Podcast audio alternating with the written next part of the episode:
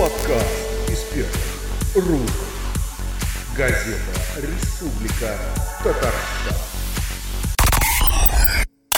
Добрый день, дорогие друзья! Вы слушаете подкаст из первых рук, подкаст, в котором мы разговариваем с экспертами на актуальные темы, обсуждаем интересующие вас вопросы. Этот свой подкаст мы записали в Булгарской исламской академии, где состоялась встреча с известным востоковедом-арабистом, консультантом по вопросам культурно-лингвистической специфики восточных стран, советником группы стратегического видения России «Исламский мир» Анной Беликовой. Здравствуйте, Анна Алексеевна. Как вам удобнее обращаться? Анна, Анна Алексеевна. Как вам удобнее, Фарида Загитовна? На самом деле, спасибо, что Все, пригласили. Я получила ответ, значит, Анна Алексеевна. Как удобно. Очень рада, что вы согласились вот на эту встречу. У вас очень такой, как я заметила, нетривиальный подход э, к словам, к словам тем, которые на общество привыкло ассоциировать с чем-то негативным. Э, Например, тот же экстремизм, да, еще какие слова, Э, шахат. Давайте вот о них начнем. Хорошо, вы знаете, э, на самом деле для меня слово это что-то волшебное. Я настолько привыкла к тому, что слово несет в себе гораздо больше, чем тот поверхностный смысл, к которому мы привыкли. И я всегда задаю вопрос, какой бы язык я ни изучала, с каким бы новым явлением я бы не сталкивалась, я всегда задаю вопрос, а откуда это слово? А как оно возникло? И очень часто я понимаю, что я и себя, и других ставлю в очень интересное положение, потому что для меня это новое э, слово из другого языка, а для носителя языка это, как правило, некий тупик. То есть человек никогда не задумывался, а почему он так говорит. Почему вот он говорит «здравствуйте»? Мгм, мгм. Да просто «здрасте, здрасте, здрасте, здрасте». А ведь «здравствуйте» – это слово, которое имеет глубокие старинные корни, в том числе и религиозные корни. Почему на Востоке говорят «мир вам», «салам алейкум»? Э, Я вот слышала высказывание одного э, мистика известного, сейчас очень популярного, Садгуру. Он был очень шокирован тем, что ему вот в Израиле говорили «шалом алейхам». Он говорит «шалом». Он говорит, а почему шалом? У вас что, э, так, так не мирно, что вам, вы желаете друг другу мира? То есть, получается, у вас так все плохо с миром? То есть неформальное приветствие. это- А вот получается, что в приветствии да, заложена какая-то идея, которую человек подает.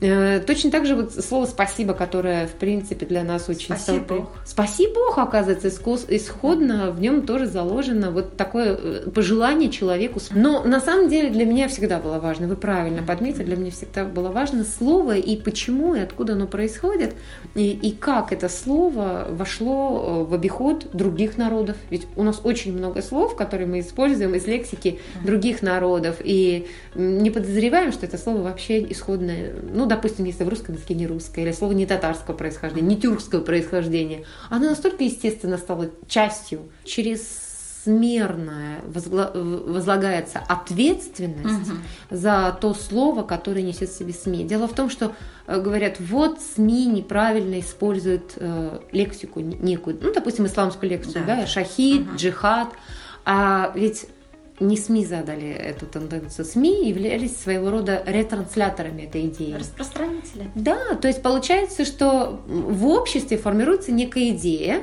а СМИ только помогают укоренению этой идеи. Ну, насколько СМИ в этом виноваты, в кавычках виноваты, конечно, это отдельный вопрос. По сути дела, некие стереотипы, они настолько прочно укоренялись э, в обществе, э, что еще до появления СМИ сформировались некие стереотипы восприятия.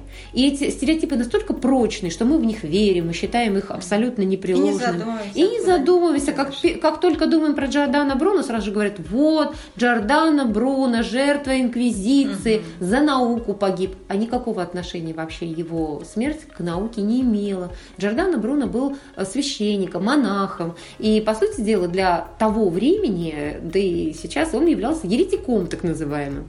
И эта смерть имела очень много таких субъективных факторов, э, связанных с его личностными особенностями и так далее. Это было вообще не связано с его научной деятельностью. Что стереотипы от этого же не Как абсолютно стереотипы, они не только не уходят из нашей жизни, они закрепляются. Они закрепляются настолько прочно, что в дальнейшем они становятся своего рода непреложными истинами. А сколько времени нужно для того, чтобы закрепился вот какой-то один стереотип? Это хороший очень вопрос. Я думаю, все зависит от конкретного случая, от, от определенного конкретного случая. Ну вот, допустим, тот же самый джихад и шахид, угу. они настолько прочно вошли в наш новый вот современный обиход, ну, наверное, 2000-е годы наиболее э, прочно, что здесь буквально хватило даже нескольких э, там, месяцев, лет, и уже стали слово джихад использовать в первую очередь джихадист.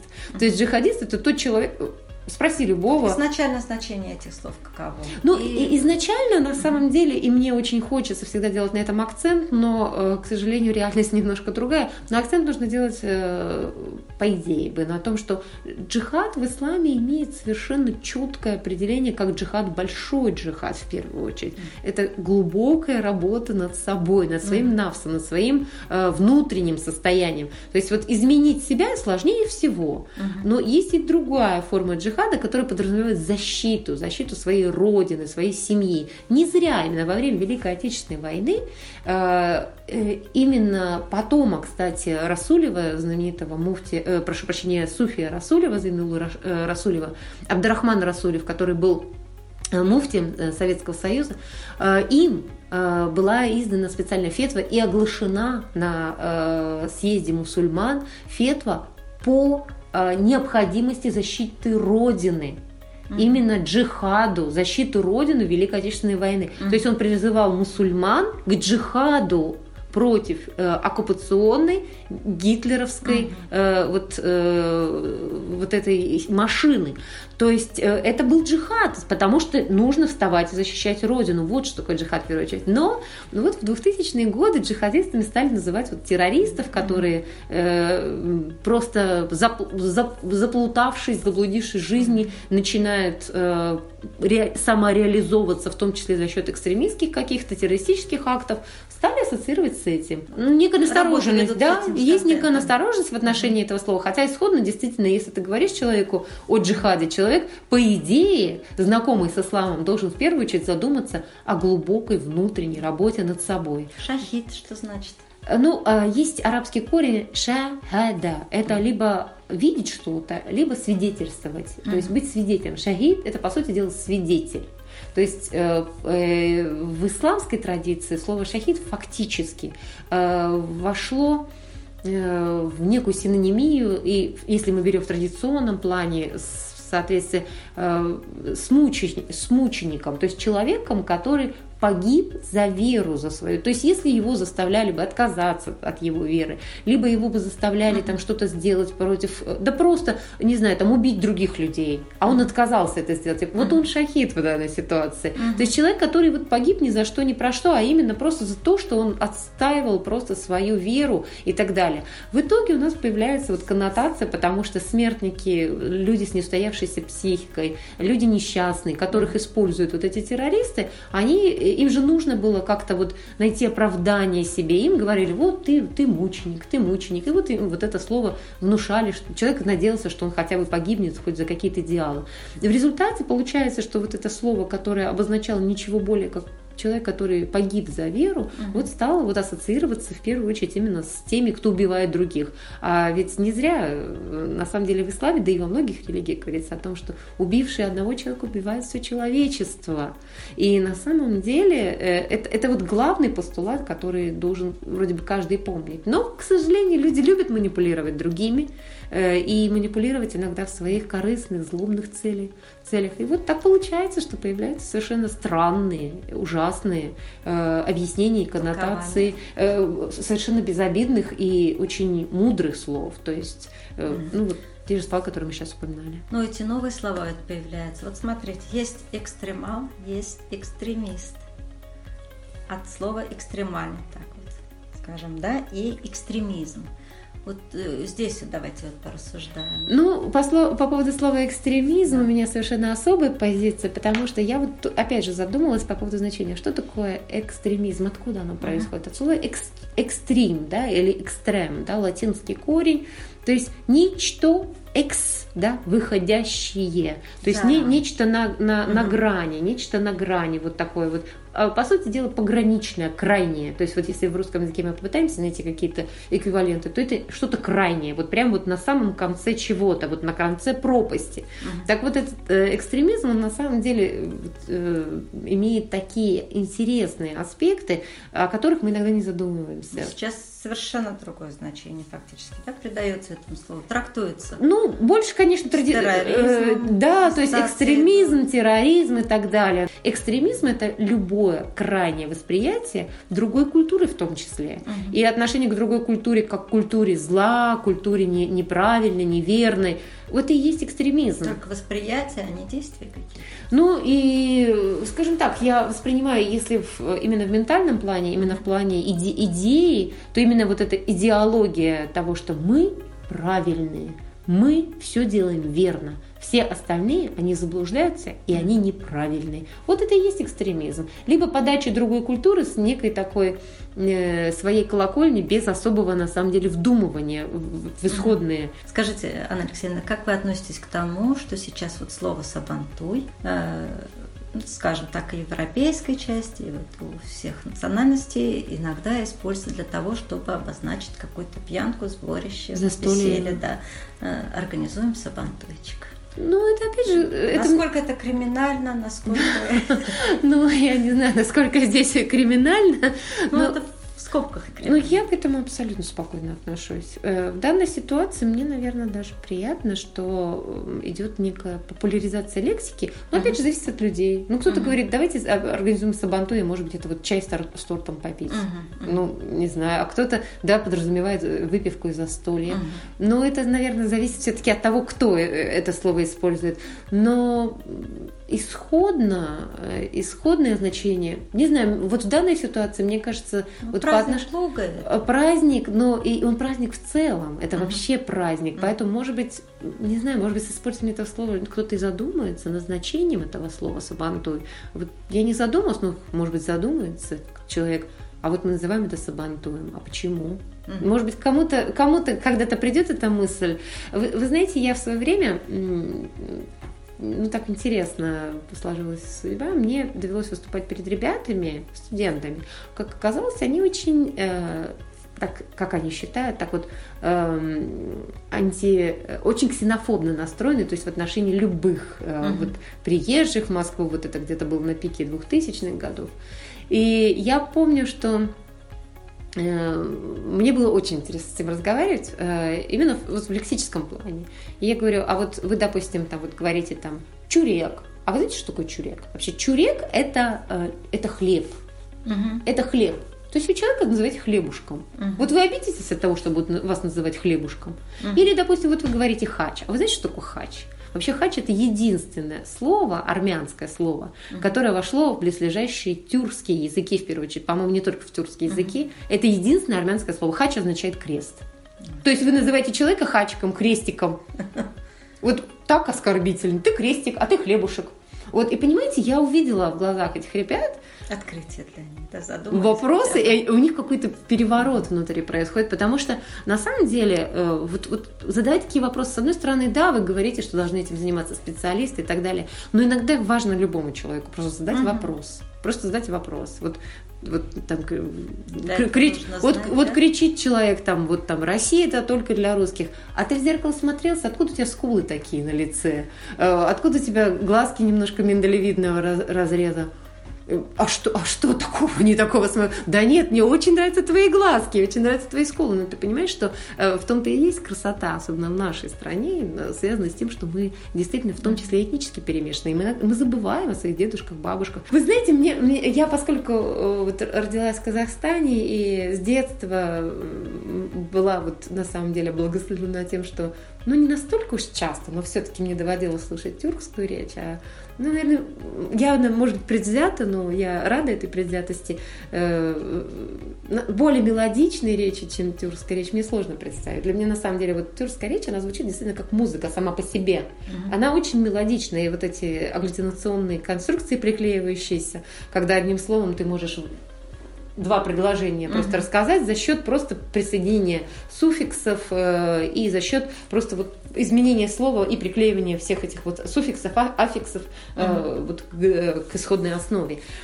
И поэтому, конечно, да, я неравнодушна абсолютно э, вот именно к тюркскому каким языкам дышу, потому что мне они очень интересны, мне кажется, они в чем-то такие вот удивительные, какие-то музыкально-волшебные. И мне очень интересны именно тюркские языки, как языки-посредники для других языков. Но, в первую очередь, арабский язык, естественно, это то, с чем мы э, сталкиваемся э, повсеместно. Uh-huh. Ну, то же слово «мечеть» в русском языке, оно же э, пришло из арабского слова «масджид».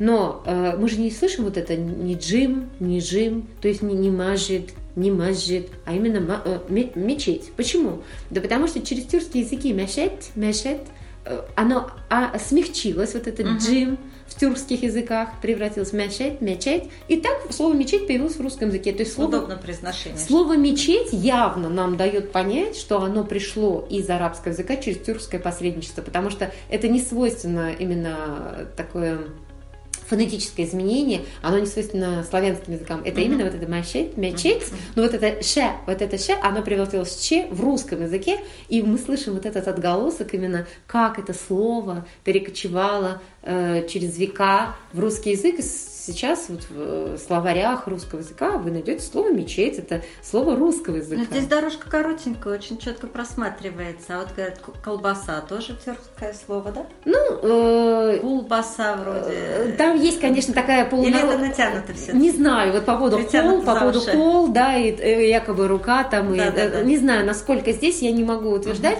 угу. но э, меня очень вот интересует, наверное, два слова, которые пришли из арабского корня, из одного корня. Угу. А, есть в арабском языке э, корень, э, который обозначает хранить э, или сохранять. От этого корня образовался в том числе и такой маздер, да, маздер место, махзан. То есть хазана по-арабски это хранить. И от этого корня хранить образовался маздар. Маздар означает в том числе вот в данной ситуации имя места. То есть место, где хранят. Угу. Склад. Угу. То есть махсан. Но э, во время длительного пребывания арабов на Иберийском полуострове, э, в Италии, на территории современной Италии, постепенно произошло э, лексическое такое обогащение и европейских нынешних языков, и слово «махсан» вошло абсолютно гармонично, практически ну, в, в огромнейшее количество европейских языков. И мы это слово знаем как слово магазино э, в, в, в итальянском языке, либо магазин, э, допустим, в английском, немецком языке, либо магазин во французском языке. И это слово пришло в русский язык э, именно как магазин. Совершенно mm-hmm. верно, именно как слово магазин. То есть э, слово магазин это арабское слово махзан, но даже не махзан, а махазин. Здесь обходным путем. Здесь получается да. удивительная, да, такая дорога. То есть э, через, э, получается, Северную Африку, через в дальнейшем Гибралтарский пролив, это слово вот перекочевало на э, юг, э, на, э, на юг Иберийского полуострова, там, может быть, в Италию первично, не знаю, на самом деле, сейчас сложно установить, откуда исходно. Потом постепенно, постепенно оно прошло, пришло в русский язык, и для нас совершенно гармоничным, естественным является слово «магазин», хотя оно имеет вот такое очень интересное происхождение. И другое слово, которое пришло к нам через тюркское уже посредничество, mm-hmm. не через европейские языки, а через посредничество тюркских э, народов, э, слово, которое от этого же корня – Корень хазана. Он постепенно трансформируется и сохраняется в других тюркских языках. Хазине, хазине, казна. Слово казна – это хазна, хазине, которое до сих пор сохраняется в арабском языке, во многих тюркских языках. Э, место, где хранят тоже, но mm-hmm. только уже э, приобрело некий такой оттенок. Место, где хранят либо драгоценности, либо э, где хранят какие-то денежные средства. Но со временем и то, что хранят, тоже стало также называться. То есть вот таким uh-huh. образом мы получаем два абсолютно э, удивительных слова в, в лексиконе русского языка, которые пришли из одного и того же арабского корня. И э, в данной ситуации, вот, мне кажется, ничего другого, как просто наслаждаться и изучать, угу. насколько это интересно. Э, не знаю, мне кажется, это увлекательно. Другого не приходится. Либо вот опять же через э, итальянское, скорее всего, посредничество, ну такое не совсем итали... чисто итальянское, европейское посредничество, во все практически языки мира зашло слово «адмирал». Слово «адмирал» исходно – это «амир аль-умара», арабской, оно имеет вообще такое удивительное знач... э, происхождение, что этому нужно, наверное, отдельную вообще встречу э, посвящать. Амир аль-Умара – это эмир эмиров. Угу. Амир, амир, эмир, угу. эмир. Амир угу. аль-Умара, амир эмиров. Э, у арабов было такое звание на самом деле. Просто звание. Угу. Но э, в XII веке э, на Сицилии приходит конец пребыванию арабов, и арабские сицилийские эмираты э, прекращают э, свое существование. Приходят э, норманы, так называемые. Э, норманы приносят латинский язык на базу э, именно распространенного на Сицилии греческого языка, но э, поскольку управление было арабским, то в официальной э, лексике закрепился еще и арабский язык. То есть на тот момент, удивительный момент 12-13 веков, э, на Сицилии закрепилось вообще э, даже не трех, а четырех языче. Есть удивительный такой камень в музее, в одном из музеев в Палермо есть он, камень, надгробный камень одной женщины, и этот камень вот так крестом разделен на четыре части. И в каждой части надписи э, в память об этой усопшей и э, надписи по-арабски, на латинском языке, на греческом и на иврите. То есть те четыре языка, которые имели распространение в тот момент uh-huh. на Сицилии. И вот в этот самый удивительный период появляется на территории Сицилии такой интересный человек, как бы мы сейчас сказали, парень, который приехал из Тогда это так не называлось, но сейчас это территория современной Сирии, из Антиохии. А, он э, приезжает э, разными там интересными окольными путями, его жизнь складывается, но тем не менее он попадает э, ко двору Роджера II, правителя нормандского, а тот латинизирован, население преимущественно говорит по-гречески, а тут приезжает вот этот парень, зовут его Горхис, да, или Георгий, э, который говорит, он приехал уже из э, под арабского владычества, то есть э, под арабами тогда uh-huh. его родина находится, но исходно там очень мощно была представлена греческая диаспора, а он грек. Uh-huh. То есть вот он, получается, грек, очень образованный, знающий греческий язык, арабский. Я так понимаю, что со временем он, наверное, и латинским овладел. То есть он человек невероятно образованный, uh-huh. читать и писать умеет на этих языках в XII веке. И он настолько растет при дворе э, вот, Роджера II, что его, ему жалуют титул. Он э, со временем э, возглавляет армию, э, армию Роджера, и ему дают титул. А поскольку арабское сохранилось, в том числе и наименование разных званий, uh-huh. ему дают титул. Амир Люмара. Нормальное звание, которое до этого как было, uh-huh. так и осталось. Uh-huh. Э, Амир Люмара, Амир Люмара, Амир Люмара. Но далее э, ему как бы мы сейчас сказали, успешному менеджеру, поручают в том числе и создание флота нормандского. И при создании нормандского флота э, он э, действительно проявил себя очень талантливо. И стали называть вообще после этого всех высокопоставленных рангом представителей вот именно флота, стали их называть Амира Люмара, но только на латинский манер. То есть Амира Люмара перевели а, амиру, а, амират амирату. Угу. И так мы получили слово адмирал. Да. Вот через араб, арабское э, слово, трансформировавшееся через латинский язык, мы получили слово адмирал, которое настолько прочно вошло во все европейские языки, что мы не можем сейчас представить, чтобы это слово было э, для кого-то непонятным. А слово имеет, да, действительно арабское происхождение, но мало того, это еще конкретное прозвище конкретного человека – на встрече с журналистами в Академии Болгарской вы говорили о восприятии Западом таких слов, как гарем и одолиска. Очень даже здесь всколыхнули всю аудиторию, пожалуйста. Нашим читателям тоже расскажите. Меня эта тема заинтересовала именно в связи с э, темой такого, я бы сказала, западного, экстремального понимания э, восточной культуры. Причем экстремального понимания совершенно стереотипизированном, укоренившемся стереотипизированном понимании Востока.